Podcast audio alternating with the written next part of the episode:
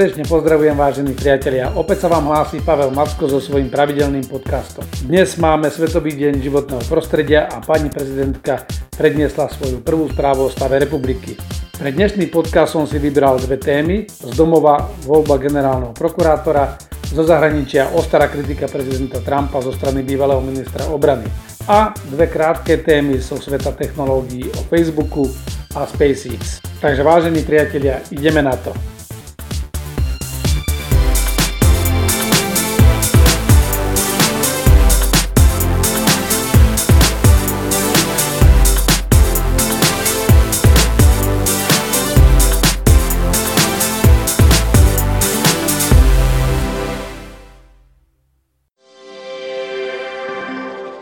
Téma dňa. Na budúci mesiac končí funkčné obdobie súčasnému generálnemu prokurátorovi Čižnárovi. Už niekoľko týždňov počúvame intenzívne diskusie o tom, ako by sa mala zmeniť voľba generálneho prokurátora a kto by ním mal byť. My sme mali zmenu generálneho prokurátora, to znamená spôsob voľby, ale aj fungovania generálnej prokuratúry priamo v našom volebnom programe. Naozaj potrebujeme systémové zmeny prokuratúry. Avšak súčasná právna úprava, ktorá je prerokovávaná v Národnej rade Slovenskej republiky, je asi aj účelová. Koalícia ju pripravuje pre jediného kandidáta, ale nechce to priznať. Jediný kandidát sa nechce vyjadriť a teda si necháva otvorené vrátka a všetci sa hráme na slepú babu. Koalícia síce tvrdí, že chce lepší výber, ale má naozaj šancu kariérny prokurátor vo výbere, keď koalícia, ktorá má ústavnú väčšinu parlamente si postaví svojho kandidáta politika alebo im blízkeho človeka? V rámci diskuzie sa k tejto téme už vyjadril kto. Počnúc novinármi, cez právnikov rôznych kategórií a končiac politikmi. Mňa zaujal blog pána doktora Štefana Haulíka, renomovaného právnika. Ten zhrnul túto diskuziu, že v podstate prebieha v dvoch argumentačných líniách. Prvá je, že z prokurátora by mala zostať uzavretým systémom a prokurátor by mal zísť znútra prokuratúry, alebo druhá línia, do ktorej sa zaradil aj on sám, že je treba túto voľbu otvoriť a že vlastne každý uzavretý systém degeneruje a preto treba mať prokurátora aj z prostredia mimo generálnej prokuratúry alebo mimo prokuratúry ako také. Toto sú najčastejšie argumenty zástancov voľby generálneho prokurátora zo širokého výberu kandidátov aj z prostredia mimo prokuratúry. Poprvé, bude lepší výber, keď budeme vyberať z viacerých. No len nesmie byť dopredu určený niekto koalíciou, ktorá má v parlamente ústavnú väčšinu. Po druhé, výber bude transparentnejší, ak budú verejné vypočutia. Proti tomu nikto z nás nemá najmenšiu námietku. Nech sú všetci verejne vypočutí, ale aby sa podľa toho aj rozhodovalo. Po tretie, generálny prokurátor nemusí byť prokurátor. Toto je diskutabilné a vrátim sa k tomu. Po štvrté, generálny prokurátor má byť odvolateľný, ak stratí dôveru súhlas, len toto treba definovať presne, v akých okolností má byť odvolateľný a nie kedykoľvek stratiť dôveru niekoho. Po piaté, zásadne by to mal byť niekto zvonka, lebo zvena znútra nie je možná. Dovolte mi stručne zareagovať na tieto argumenty, ako to vidím ja. Poprvé, prokuratúra je naozaj zastaralá štruktúrálne aj osobami. Prevzali sme dokonca komunistických prokurátorov, ktorí podobne ako sudcovia stíhali ľudí za podrývanie socialistického zriadenia aj opustenie republiky. Pritom Československá republika bola viazaná medzinárodnými dohodami a základnou listinou ľudských práv a slobod, ktorá garantovala aj slobodný pohyb. Po druhé, potrebujeme viac než výmenu prokurátora na čele, alebo dokonca než len personálnu reformu prokuratúry. Musí prísť ku skutočnej štruktúrálnej, ale aj kompetenčnej reforme. My musíme predsa zmeniť aj systém, ako funguje prokuratúra, ak sa chceme posunúť ďalej. Doktor Havlík argumentuje tým, že každý uzavretý systém skôr či neskôr degraduje. Ja s tým nesúhlasím. Ak sa bavíme o profesionálnych systémov, tak títo musia vychovávať profesionálov. Veď aj kardiochirurgovia to robia celý život. Lekári nemenia svoju profesiu, že raz je očiar, raz je kardiochirurg, potom bude z neho ortopéd. To isté platí aj pre ďalšie profesie v štáte.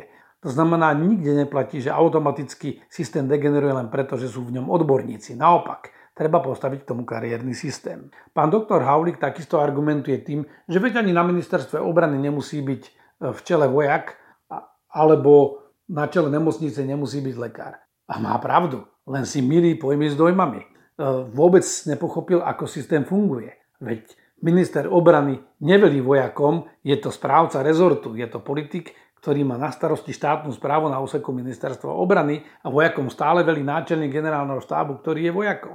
Nikde na svete to nie je tak, že by sa civili stavali do čela ozbrojených síl. To, čo sa vyvinulo v demokratických krajinách po dvoch svetových vojnách, je niečo, čo sa nazýva civilná kontrola ozbrojených síl.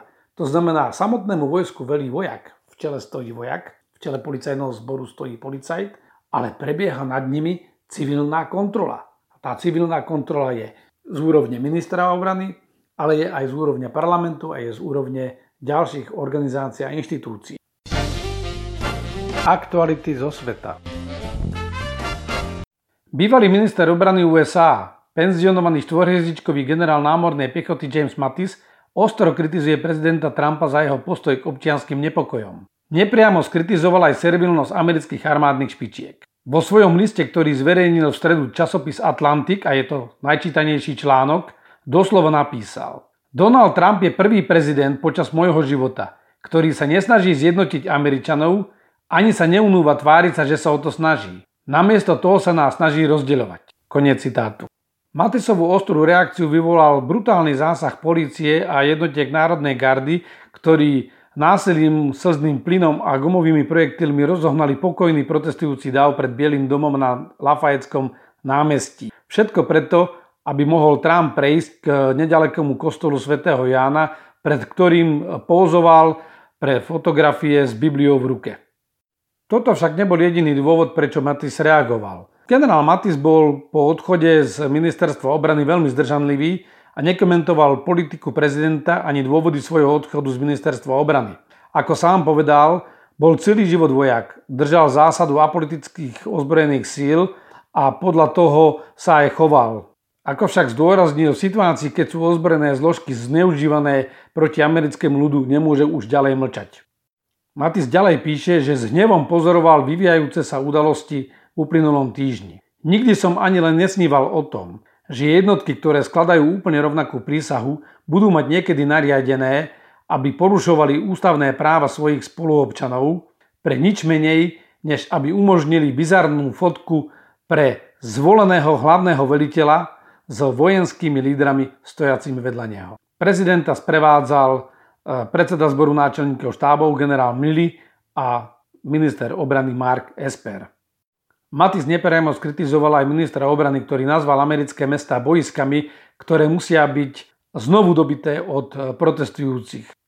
Mali by sme používať naše ozbrojené sily len vtedy, keď je o to priamo požiadané, a to vo veľmi výnimočných príležitostiach guvernérmi štátov, napísal. Militarizácia našej odpovede, akú sme videli vo Washingtone, e, zakladá nový konflikt. Falošný konflikt medzi ozbrojenými zložkami a občianskou spoločnosťou. Reakcia prezidenta nenechala na seba dlho čakať. Zodpovedal spôsobom sebe vlastným a na prostriedku jemu vlastnému na Twitteri. Doslova napísal. Pravdepodobne jediná vec, ktorú sme mali ja a Barack Obama spoločnú, bolo, že obidvaja sme mali tú čest vyhodiť Jima Metisa, najviac preceňovaného generála na svete. Požiadal som ho o jeho abdikačný list a cítil som sa skvele. Jeho prezývka bola chaos čo som nemal rád a zmenil som to na Mad Dog alebo šialený pes, dodal prezident Trump. Nie je to prvýkrát, čo prezident Trump deklaruje, že on dal generálovi Matisovi prezývku Mad Dog, avšak vôbec to nie je pravda. Táto prezývka je známa s generálom najmenej od roku 2004, pričom to bola prezývka, ktorú nepoužívajú jeho blízki spolupracovníci alebo ľudia, ktorí ho poznajú, ale médiá. V nasledujúcom Twitteri prezident Trump pokračoval v komentároch na adresu Jamesa Matisa. Jeho primárnou silnou stránkou nebolo vojenstvo, ale jeho osobné PR. Dal som mu možnosť nového života. Mať čo robiť a bitky, ktoré mohol vyhrať. Ale on zriedka v úvodzovkách priniesol domov slaninu. Nepáčil sa mi jeho líderský štýl a mnoho ďalších vecí na ňom. A mnohí so mnou súhlasia. Som rád, že je preč. No čo dodať. Úsudok si urobte sami. Pre korektnosť musím však dodať, že za niečo vyše troch rokov e, prezident Trump vystriedal troch ministrov obrany a štyroch poradcov pre národnú bezpečnosť. Mal okolo seba najviac generálov za posledné roky, všetci ho opustili s výnimkou jediného generála Flina, ktorý musel odísť sám, avšak ten skončil pred súdom. Pred súdom zrejme skončí aj prezident Trump, pretože Americká únia občianských slobod ho zažalovala. Tá ho zažalovala a ako aj ďalších oficiálnych predstaviteľov za porušenie ústavných práv hnutia Black Lives Matters a individuálnych protestujúcich. Namietali predovšetkým použitie bezpečnostných zložiek, ktoré e, strieľali do davu slzný plyn a vytlačili pokojných demonstrantov spred Bieleho domu. Kriticky reagoval aj donedávna bývalý predseda zboru náčelníkov štábov admirál Mullen. Napísal, dokonca aj uprostred masakru, ktorého sme svedkami, musíme sa snažiť, aby sme videli americké mestá a obce ako naše domovy, ako naše sídliská. Toto nie sú bojská, ktoré musíme dominovať a nikdy sa nesmia nimi stať. Pokračuje, že príliš veľa zahraničných aj domácich politických rozhodnutí sa militarizuje, že príliš veľa vojenských misií je naopak spolitizovaných. Ako dodáva na záver, toto nie je čas na mediálne výkriky, ale je čas na skutočné vodcovstvo. Situácia dospela do štádia, kedy sa už ozývajú aj inak zdržanliví americkí generáli. Americké generáli sú vychovávaní v štátnickosti a priamočiarosti, najmä tí vysoko postavení. Aj medzi nimi sa určite nájdú konformisti, ochotní ísť po ruke politikom, ale je to skôr výnimka. Sú totiž celý život vychovávaní k zodpovednosti za svoju jednotku, zodpovednosti za krajinu a majú za sebou dlhodobú službu v prospech štátu bez ohľadu na politickú reprezentáciu. Treba povedať aj to, že viac ako polovica amerických prezidentov v histórii boli bývalí vysoko postavení generáli. Ak sa ozývajú, tak už len vtedy, keď to je naozaj nutné. Aktuality zo sveta. Na záver dve krátke správy zo sveta technológií. Tá prvá je z prostredia sociálnych sietí. E, sociálne siete s výnimkou Facebooku veľmi ostro kritizujú prezidenta Trumpa, jeho administratívu a policajné zložky za tvrdé zásahy proti protestujúcim. Na to sa začali zamestnanci Facebooku búriť a poukazovali na to, že Facebook používa dvojaký meter, vo firme to vrie, búria sa predovšetkým zakladajúci členovia Facebooku, ktorí poukazujú na to, že Facebook sa musí zmeniť. E, Zuckerberg e, prislúbil do budúcnosti, že naozaj zmenia svoju politiku a budú sa na to viacej pozerať a budú hľadať kompromisy, ale odmieta sa akýmkoľvek spôsobom vrácať k tomu, čo už bolo publikované. Uvidíme, kam to dospeje a akým spôsobom sa bude situácia ďalej vyvíjať. Druhou informáciou je správa o menej známom štarte SpaceX. V sobotu e, spoločnosť SpaceX vyslala cez raketu Falcon 9 do vesmíru e, ľudskú posádku, e, ktorá bola dopravená na medzinárodnú vesmírnu stanicu. Menej sa už hovorí o tom, že minulú stredu odštartovala ďalšia raketa, tento raz nákladná, ktorá vyniesla do vesmíru 12 menších satelitov Starlight. Sú to malé satelity, ktoré budú na nízkej obežnej dráhe a majú zabezpečovať budúcu chrbtovú kosť nového internetu. Do budúcna má byť tento internet zložený z niekoľko tisíc takýchto malých satelitov rozmiestnených okolo Zeme, ktoré majú zabezpečiť podstatne rýchlejší internet, ako je súčasný alebo budovaný e, internet 5. generácie. Uvidíme, e, či to všetko e, bude realizované a verím, že tomu v najbližšom období budem venovať jednu samostatnú reláciu.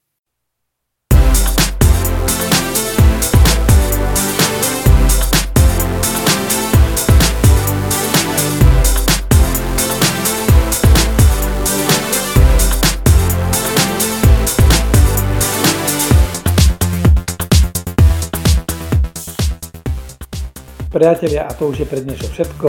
Prajem vám všetkým príjemný víkend a do na budúci týždeň.